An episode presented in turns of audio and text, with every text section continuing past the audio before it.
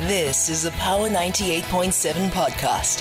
Now we're talking. Subscribe to Power 98.7 podcasts in iTunes or wherever you get your podcasts. There's more on power987.co.za. So, uh, the there is certainly pushback against the president's announcement uh, or a declaration of a state of um, a state of disaster that was announced during the State of the Nation address. The organization Undoing Tax Abuse have uh, now taken the matter to the courts and they've submitted an application um, against the government uh, aimed at overturning the national state of disaster.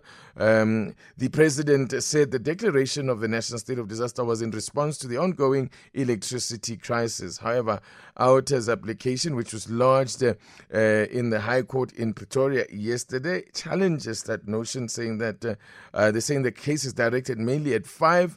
Uh, first, uh, at first, five respondents who are uh, the president, the head of the National Disaster Manage- Management Center, the Cooperative Governance and Traditional Affairs Minister, and uh, the Mineral Resources and Energy Minister, as well as the Minister of Public uh, Enterprises. Let's speak to uh, Advocate Stefanie Fick. She is Executive Director um, at Outa. Good morning to you, and thank you so, so much for joining us, Advocate Fick.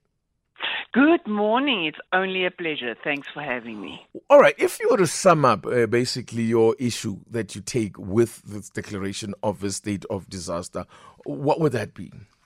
So it is a review. So we want to review the decision that um, you know the head of the National Disaster Management Centre made, and then the minister um, of um, cooperative governance and traditional affairs. So the one is the classification of this crisis as a disaster, and then secondly, the declaring a state of disaster. And the the main reason is, and before you know people get upset because I know um, you know electricity in this country is a crisis. Although can I just add that that's not the only crisis we have. Mm. I mean, if you start talking about water, and then um, you know, the, the electricity crisis is not just complaining about load shedding. I think free basic electricity, the fact that some um, communities still do not have electricity, is a big problem. But um, what we are saying is you have a plan. Eskom, who produces 95% of electricity in South Africa, um, was not, um, yeah, they didn't even know about the state of disaster, but they have a plan. Mm. And it seems that it's a good plan. It, you know, they're asking for, please give us more money for diesel. We want um, renewable energy on, on, on the grid so that we have more capacity. And the, the government can do this. The, the government could, could always mm. do an assist. Legislation is available to deal with this crisis you do not have to declare it a national state of disaster.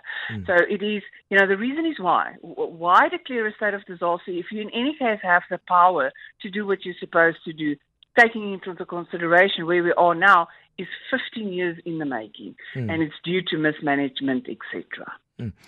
So, in essence, you are saying they already have the tools to intervene here without a state uh, of disaster. But uh, the argument was be, was made by the presidency to say that uh, declaring a state of disaster will actually also, um, you know, allow for. Uh, you know, to expedite decision making and, and, and so forth, that you wouldn't have to follow the normal pro, uh, procedures, uh, for example, in allocating funding and so on. Well, um, um, uh, what is you know, if you if you look at legislation, it can happen now. You don't need a state of disaster. I mean, your your public management finance or your public finance management act make provision for the fact mm. that uh, the minister of finance can make available resources if there is a crisis. In other words, our National Electricity Act already makes provision that we should um, protect our national grid because if there's a hmm. blackout, then uh, you know it, it, the, the, the grid is very important.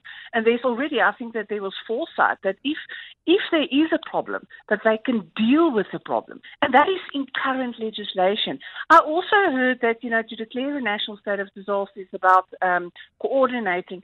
Now, I just want to know, can't you coordinate that now? The, the part of the problem is that we, in actual fact, sit with two ministers, and maybe you're talking about egos, and the one not talking to the other one.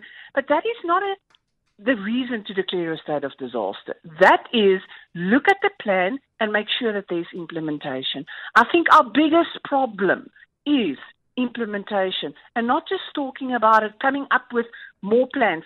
Look at the plans you have. Look at the plan that Eskom already um, presented to mm. Parliament, by the way, two days before the declaration of, of state of disaster, and make sure that those plans are implemented you, you also make the point that there is government, uh, um, you know, you, you, you push back against the argument that this is to avoid a blackout. And you say that there is no evidence that we would be plunged into a total blackout without this intervention. I mean, surely no. we don't need to wait for that eventuality, though. I no. mean, we can see that uh, with the levels of uh, load shedding that we have had, and repeat, um, and how many times we, we seem to be in a permanent state of stage six load shedding. Yeah. So the the re, because we have load shedding, your grid is safe. I mean, if your electricity, if Eskom is telling you two days before uh, the declaration of disaster that there, there's there's no threat of a total blackout. There's not even a, I mean, they, you can never say never, oh, because we don't know what's going to happen in, in, in future. Mm. But if you look at the circumstances, if you look at all the all the facts at hand, that the chances of a, a, a blackout happening is slim to none.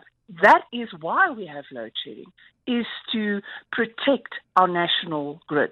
Now, part of the problem is that, for example, Kusile and Medupi, who was huge projects, are still not online, but they will come. If I can remember correctly, there's plans that some of it will come online in June 2023 because it's this year, mm. at the end of the year, other parts. So hopefully there's no more corruption and no more maladministration so that those can come online. And then you just need to make sure that the, the, the renewables come um, come online. And please, can we give um, Eskom um, uh, um, diesel so that they can power the um, gas mm. turbines? Because mm. just that will give um, some relief. All right, I imagine that there will be a pushback. Obviously, the government will oppose this application. Um, and uh, I guess time will be of the essence here. Do we have any idea of when the court, the matter will actually be heard? Because I, I would think that government will soon be rolling out or publishing the regulations under the state of disaster.